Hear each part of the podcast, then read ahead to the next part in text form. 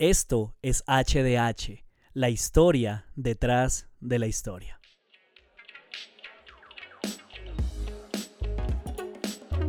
Bien, bienvenidos a un episodio más de nuestro podcast. Qué bueno poder compartir nuevamente. Bienvenidos a un episodio que creo que no tiene número, no va a tener número, porque se sale del patrón que veníamos trabajando, pero de verdad que tiene un contenido también especial, importante, así que no va a perder su tiempo, se lo aseguro.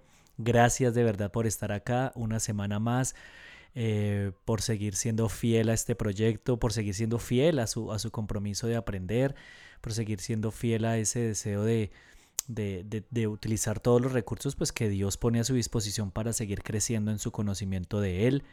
Así que pues me alegra muchísimo. Pues ya saben que para iniciar siempre tomamos unos minuticos para echar chisme, actualizarles cómo está la situación. Hoy quiero empezar pues contándoles que la razón por la cual hoy tuvimos que hacer una pausa es porque por lo general preparar todo el guión, porque aunque no parezca sí hay un guión, pues me toma tiempo estudiar todos los materiales, buscar pues toda la información al respecto y la verdad no lo tuve. Como bien ustedes saben, también ya les había contado que estoy en medio de un proceso. Me encuentro en un tiempo bastante particular de, no sé si en su denominación pues manejan este tipo de términos, pero sí siento que es un periodo como de guerra, una batalla personal que he venido librando. Sé que Dios nos ha entregado la victoria, así lo he venido sintiendo también. Pero pues, como les digo, pues hay momentos en que se encuentra uno en un altibajo y no tiene las capacidades de rendir al mismo nivel. Hace poco yo le compartí a la iglesia a la cual pertenezco que desafortunadamente o afortunadamente, depende como uno lo vea, la vida se vive entre montañas y valles. Y aunque uno quisiera estar siempre en la cima, pues no es posible. Sin embargo, pues aquí estamos. Con todo el ánimo, con toda la disposición de poder compartir algo que les alimente, que les aporte esta semana. Hoy pues viene siendo un episodio especial entre comillas porque pues nos salimos, hacemos una pausa de la rutina del tema que veníamos trabajando, la exégesis de los géneros literarios de la Biblia, exégesis y hermenéutica, y pues vamos a tomarnos este episodio. La verdad no tengo ni idea tampoco cuánto va a durar, pero bueno, quería abrirles mi corazón, poner mi vida de pronto en sus peticiones de oración que me tengan ahí presente. Y de resto, pues, nada más. Vamos a iniciar. Este capítulo ni tiene nombre. Ya al final le pondré alguno, así que, pues, bienvenidos. Por tanto, todo el que me oye estas palabras y las pone en práctica es como un hombre prudente que construyó su casa sobre la roca. Cayeron las lluvias, crecieron los ríos y soplaron los vientos y azotaron aquella casa. Con todo, la casa no se derrumbó porque estaba cimentada sobre la roca.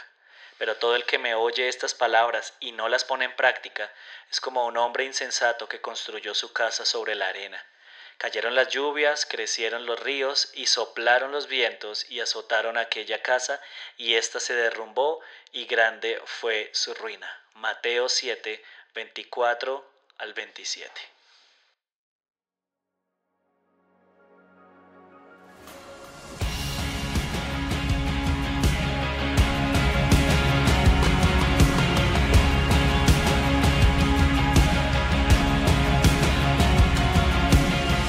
When all I see is the battle, you see my victory.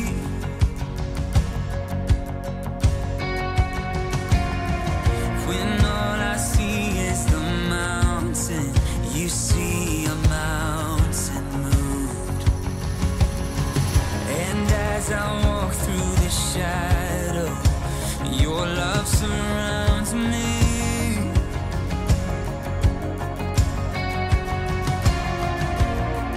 There's nothing to fear now, for I am safe with you.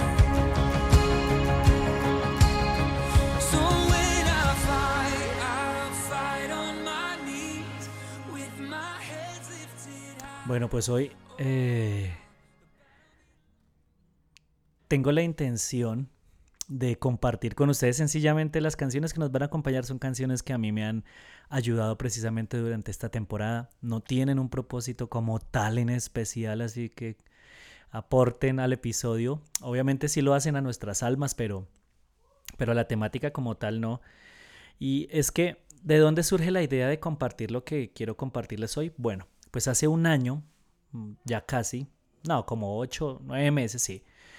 Tuve la oportunidad de participar en un seminario corto acerca de interpretación bíblica, el cual fue presentado, expuesto por un pastor que yo admiro bastante. Es un doctor en teología, se llama Darius Daniels. Él pastorea una comunidad en los Estados Unidos que se llama Change Church, si no estoy mal. Y pues él, la verdad, es una persona que a mí me ha enseñado muchísimo porque hace que toda esa educación, digamos, toda esa academia que él tiene, esas experiencias académicas, pues se puedan plasmar de una manera sencilla, pero profunda, para que la gente pues pueda educarse bíblicamente. Y de hecho, pues obviamente él desarrolló una masterclass que llamó Inteligencia Bíblica. Y pues obviamente el contenido que quiero compartir con ustedes viene fundamentado de lo que aprendí ahí, de una de las sesiones, porque pues él se tomó 3 días para enseñar, pero pues quiero que partamos desde esta y que pues obviamente tiene que ver también con lo que hemos venido trabajando. O sea, tampoco es como que fue un tema al azar que se me ocurrió, sino que de una u otra manera está conectado. Y él hablaba acerca de que antes de que podamos interpretar la Biblia correctamente, de que desarrollemos inteligencia bíblica, porque pues obviamente aquí hay algo importante. No solamente es necesario que nosotros desarrollemos inteligencia emocional, inteligencia relacional, sino que es fundamental que desarrollemos inteligencia bíblica y espiritual. Entonces aquí se hace un paralelo con Oseas, donde Dios le dice al pueblo de Israel: mi pueblo fue destruido por falta de conocimiento. Y el conocimiento al que hace referencia pues no es un conocimiento humano, si se puede decir así, sino un conocimiento realmente de Dios. Y pues la primera sesión, y bueno, la idea sobre la cual quiero que giremos hoy es básicamente la espiritualidad tóxica, la religión tóxica, a la cual pues la mayoría de nosotros hemos sido expuestos y que sí o sí han tenido consecuencias sobre nuestra manera de acercarnos a la Biblia, a la espiritualidad pues, y pues obviamente pues a Dios. Pero ¿a qué hacemos referencia con tóxica? Eso significa que hay un material, el material que nosotros consumimos pues tiene elementos venenosos que pueden causar debilidad, que pueden causar atrofia y que pueden causar pues en un extremo la muerte. Y de la misma manera, pues, lo traemos a nuestra parte del conocimiento bíblico. Cuando hay una religión, cuando hemos sido nosotros intoxicados por este tipo de conocimiento, pues nos vamos a ver debilitados, no vamos a crecer o alguien puede llegar a morir espiritualmente. ¿Y cuál es el objetivo básicamente pues, del enemigo? Él utiliza todo lo que no conocemos realmente, lo utiliza pues obviamente para lastimarnos, y lo que él quiere es seguir haciéndonos daño de todo lo que está escondido con todo lo que está velado. Entonces aquí es un ejemplo sencillito, ¿no? Esto no es obviamente pues un seminario profundo, pero una de las razones por las cuales él ataca nuestra identidad es porque nosotros desconocemos, porque la identidad que tenemos en Dios para muchas personas es desconocida. Entonces por ahí entra él y así podríamos hablar. Él ataca las finanzas en aquellos que quizá no conocen el plan de Dios para la administración de las finanzas y así sucesivamente en cada una de las áreas de nuestra vida. ¿Sí? Y lo que él va a intentar hacer es alejarnos a toda costa del conocimiento verdadero. Ustedes saben que él es el padre de mentiras, que él tergiversa lo que Dios dice, entonces siempre va a buscar la forma de desviarnos de lo que realmente Dios quiere enseñarnos. Ahora, entonces, ¿qué es religión tóxica? La religión tóxica es un sistema de actitudes, creencias o prácticas religiosas que son inconsistentes con los planes y los intentos de Dios para nosotros, son inconsistentes con la palabra de Dios y que pueden causar, como les digo, debilidad, atrofia o muerte. Y esa religión tóxica se manifiesta en creencias tóxicas. Y esas creencias tóxicas pues aplican a todas las áreas de nuestra vida, como ya se los mencionaba hace un momento. Entonces tenemos una visión distorsionada de, no sé, el sexo, del dinero, de lo que es la espiritualidad, de lo que es la oración, de lo que es la lectura de la Biblia, de lo que es el matrimonio, de lo que es la relación con las demás, de lo que es la relación con los enemigos, de lo que es la guerra espiritual.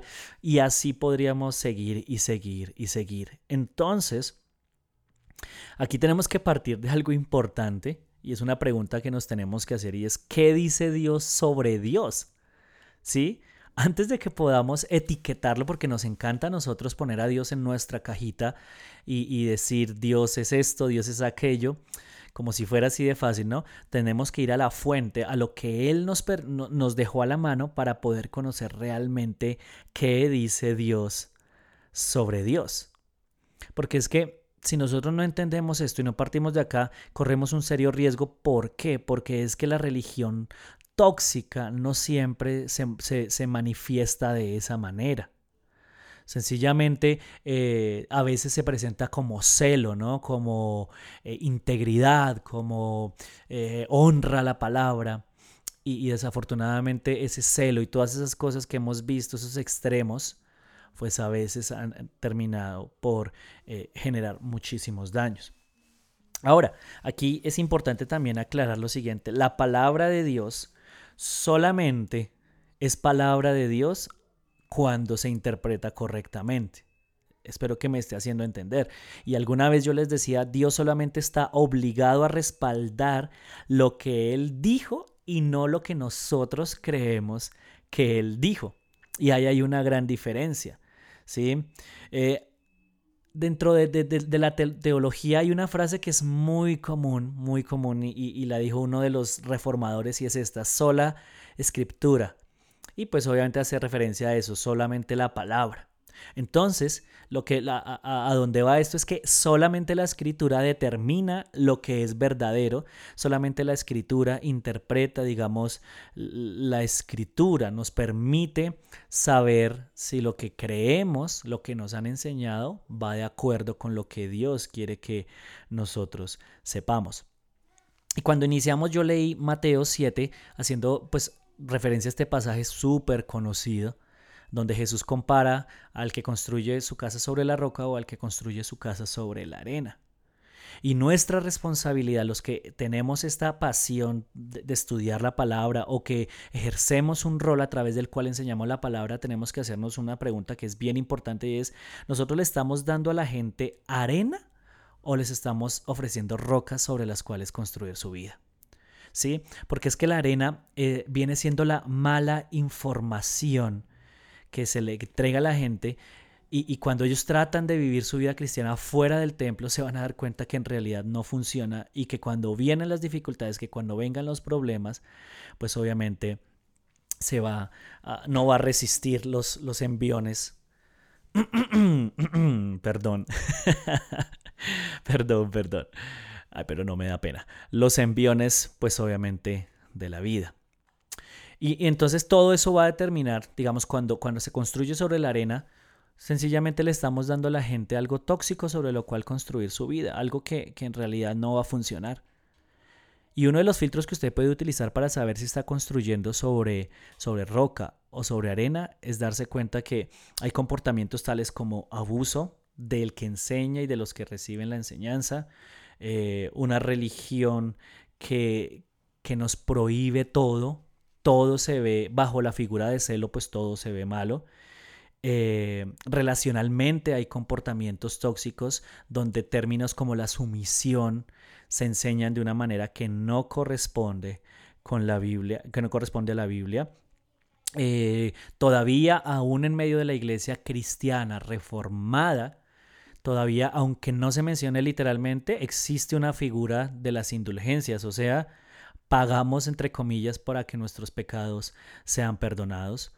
Todavía vemos, bueno, en Estados Unidos Claro que lo hemos visto, pero en Latinoamérica es un patrón también muy, muy notable, que es la idolatría, no a las estatuas, no a las figuras de los hermanos católicos, que a veces nosotros peleamos tanto por eso, sino idolatría de personas, porque igualamos al nivel de Dios a los líderes, a los representantes de Dios, a los que predican la palabra, y cada vez que ellos hablan es literalmente como si Dios mismo hablara, sin que nosotros comparemos si lo que están enseñando es correcto.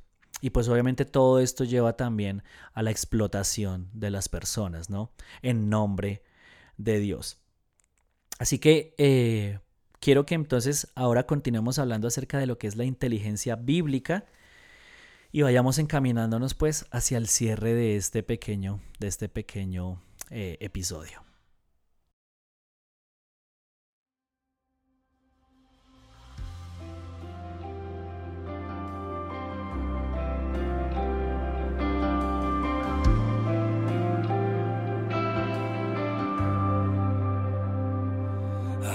Stories that have proved your faithfulness.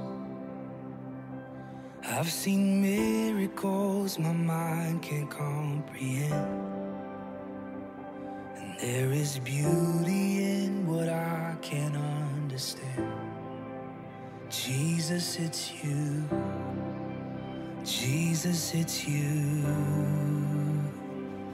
I believe you're the wonder-working God. You're the wonder-working God.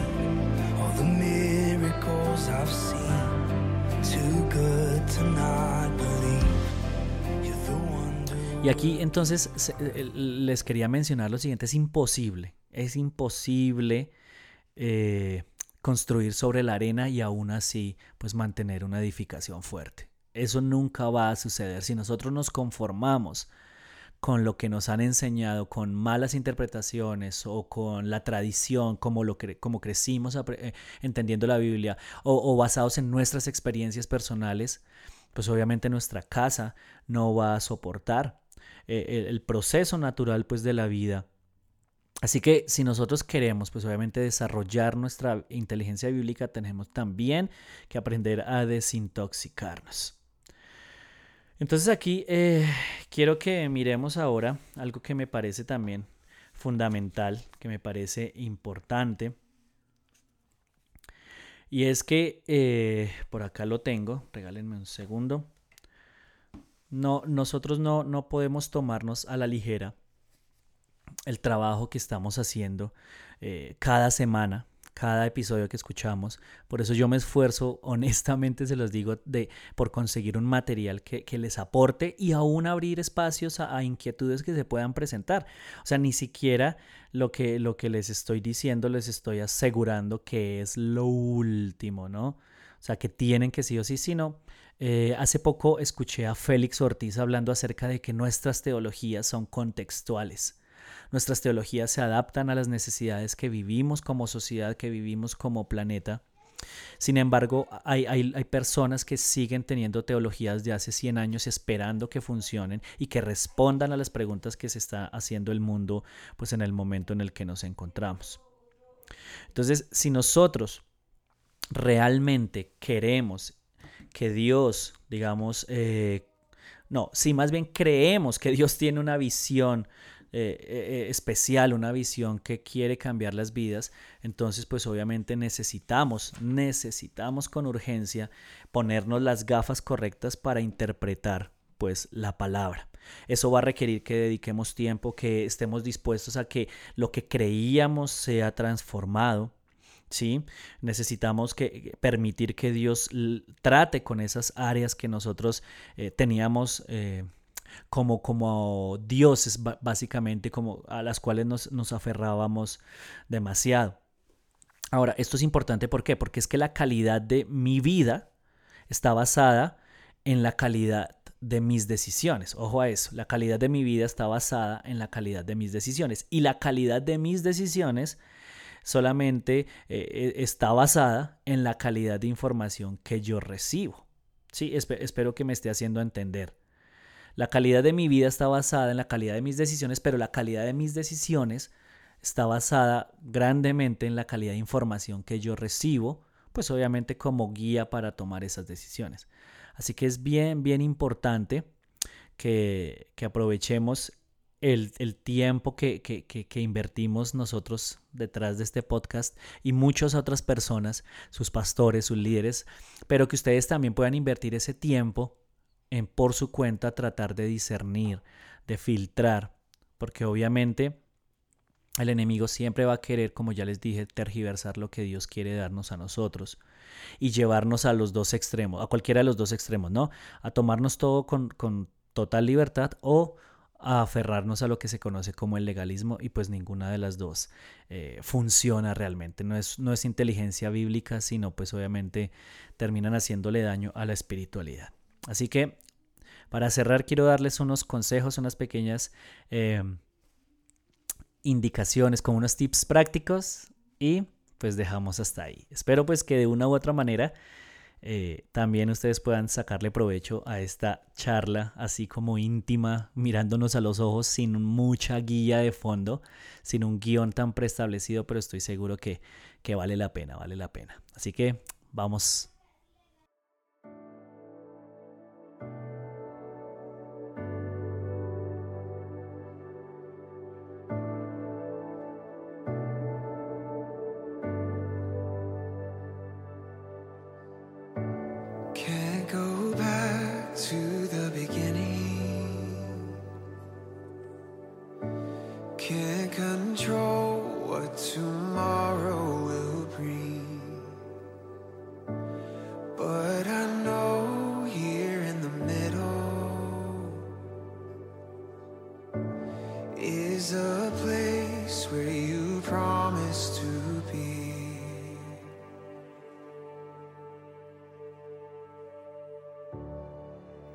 Entonces, para cerrar, como les dije, quiero que hablemos acerca de, tratemos de manera práctica, a manera de consejo, de cómo entonces yo me desintoxico, ¿no? De la mala religión, cómo me desintoxico de la mala doctrina. Porque es que aquí yo necesito que ustedes tengan presente algo. Desafortunadamente hay mala religión que fue enseñada por buenas personas. O sea, gente con buenas intenciones nos enseñó cosas que no iban de la mano con las escrituras realmente, y pues obviamente esos frutos nos marcaron, ¿no? O sea, hay consecuencias sobre nuestra vida, y por eso es importante que nosotros entremos en este proceso.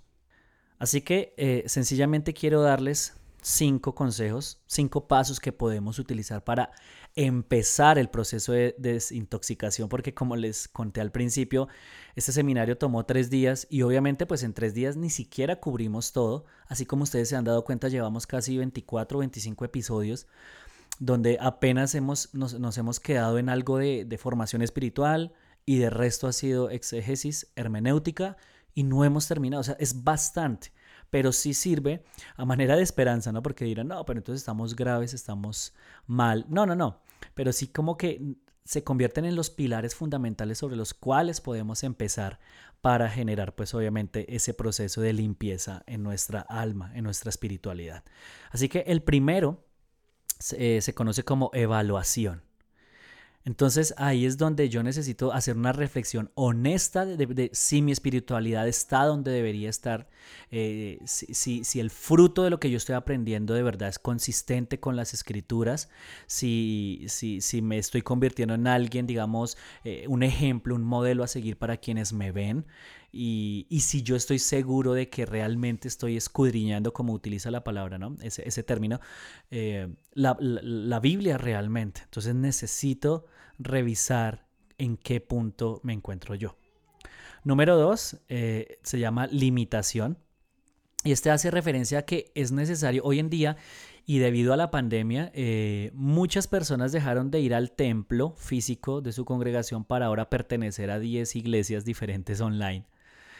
Pero el asunto es que, aunque no estoy atacando a nadie, a veces recibimos demasiada información de muchísimas fuentes, pero eso no siempre es saludable. Nosotros necesitamos limitar, digamos, la ingesta de palabra también a personas que nosotros sabemos que nos están guiando realmente hacia donde Dios quiere, porque si no vamos a terminar confundidos. Porque como les digo, la teología la inventó el hombre, digámoslo así. Espero que me haga comprender ahí. Así que la perspectiva de cada persona pues va a ser diferente, y si nosotros no entendemos que debemos escoger una línea que sea direccionada por Dios, vamos a escuchar una cantidad de cosas que se van a contradecir y en últimas vamos a terminar más confundidos que al principio. Entonces ahí es donde usted necesita discernir, bueno, qué hombres, si es su pastor y si usted tiene otros agregados ahí, cuál de ellos, digamos, con cuáles de verdad vale la pena quedarme y a quiénes tengo que dejar de escuchar. Número 3, educación. Obviamente este es fundamental porque es reaprender a través de recursos, pues obviamente académicos, comprobados. Yo no tengo nada en contra de los pastores que escriben acerca de ciertos temas, pero desafortunadamente muchos de ellos escriben desde su experiencia, desde su tradición y no desde la investigación seria de contrastar fuentes académicas. Y vuelvo, les digo, con esto no quiero atacar a nadie, sé que hay hombres de Dios que no tuvieron la oportunidad de prepararse, pero muchos de ellos se quedaron ahí, se han excusado y desafortunadamente muchas herejías han salido a partir de eso. Entonces, nuestra responsabilidad, y esto no depende solamente de quienes comparten públicamente la palabra, sino de todo creyente, es educarse en el conocimiento. Y tenemos a la disposición muchos recursos que podemos utilizar para determinar, así como lo hemos venido viendo cada semana, si lo que yo estoy aprendiendo realmente va de la mano con el mensaje que se quiso comunicar a la audiencia original, o es una mala interpretación, o se está forzando el texto a decir lo que pues la persona quiere decir. Número 4, creo que estas dos últimas son fundamentales. La número 4 es humildad. Eso hace referencia sencillamente a reconocer que no sabemos todo lo que creíamos saber, que a Dios no lo podemos encasillar en nuestras pequeñas mentes, en nuestras etiquetas.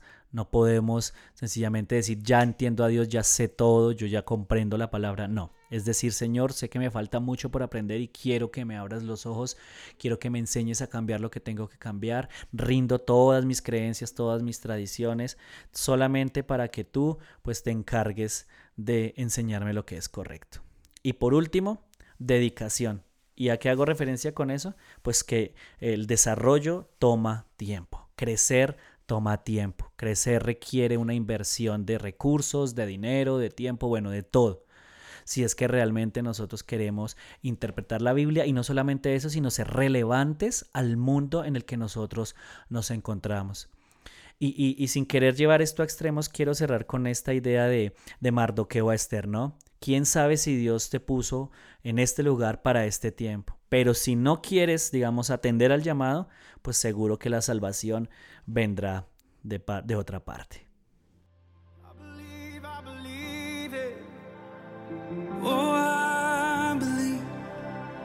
Y pues bueno, aquí terminamos un episodio más con esta musiquita de fondo. Musiquita no, con esta canción de fondo. Sí, su musiquita a veces suena como despectivo, pero no. Espero que hayan disfrutado este episodio diferente, súper diferente, sin tanto script, sin tanto guión, pero pues obviamente desde el corazón, desde el deseo de aportarles algo.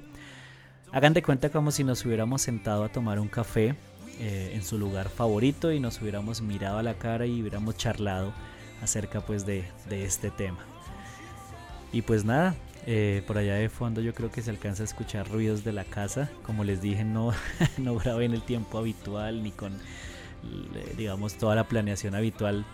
Bueno, por todo lo que ya les he contado, pero no me voy a quedar ahí hablando al respecto, sino que aprovechemos nuestro tiempo, así como creo que fue productivo. Entonces, pues un abrazo a la distancia nuevamente, gracias. Oiga, les invito, creo que lo que más pueden hacer por mí es compartir la publicación, compartírsela a otras personas, enseñar a su gente a, no necesariamente como abrazar así a ciegas lo que aquí hablamos, pero sí motivarlos a que se den cuenta de que hay un mundo mucho más grande del que nos habían enseñado quizá, y que la Biblia es un universo tan gigante que con razón se lleva estudiando durante cientos y miles de años y seguimos encontrando más y más profundidad. Así que mi invitación es esa. Tenemos que abrir nuestros ojitos sobre qué estamos construyendo y como líderes sobre qué le estamos dando a nuestra gente, arena o les estamos dando piedra sobre la cual construir. Así que un abrazo a la distancia. Este seguirá siendo siempre HDH, el podcast para los que no van al seminario. Por ahí hay unas noticias en camino que me gustaría contarles. Sería genial que pues esto se llegara a dar. Algunos contactos por ahí chéveres. Entonces pues ahí les encargo en sus oraciones también. Aunque esto sea un programa de educación y donde nos riamos y pasemos un tiempo chévere, pues no quiere decir que Dios no lo esté usando para bendecir, para edificar a muchas personas. Así que todo lo que pueda suceder para hacer crecer esta plataforma pues será genial y bienvenido.